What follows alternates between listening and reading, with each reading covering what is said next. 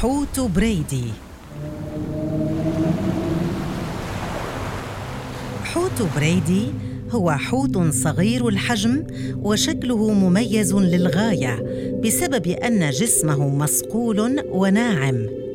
وبالنسبة للحيتان يعد من الأحجام المتوسطة نسبيا إلى الصغيرة.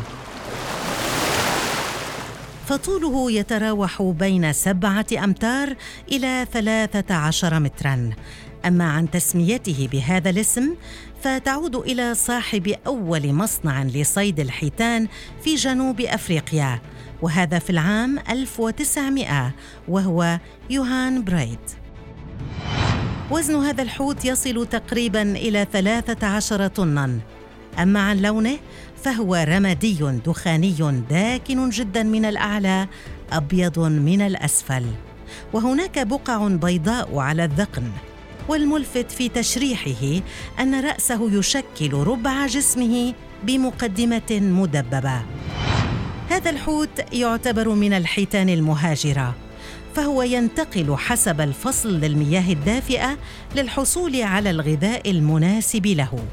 وهو من الحيتان المسننة. وبالتالي فهو يتغذى على القشريات والأسماك ويمكنه ابتلاع الحبار.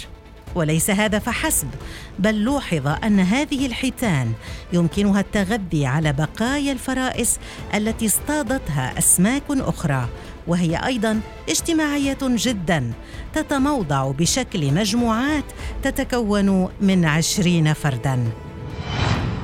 لا يوجد وقت محدد لتكاثر هذا النوع من الحيتان.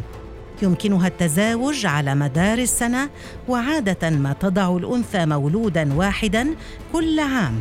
وهذا المولود يعتمد على أمه بشكل كامل في الأشهر الأولى من حياته إلى أن يستقل تماما عنها. حوت بريدي يعد من الحيتان المتوسطة الضجيج. فموجاته الصوتية نادرا ما تحدث سوى في موسم التكاثر وعادة ما تكون على شكل طقطقات أو نغمات متقطعة دون أن تكون ذات لحن مشابه. هذا الحوت على عكس الحيتان الأخرى غير مهدد بالانقراض بسبب قدرته على التكاثر كل سنة.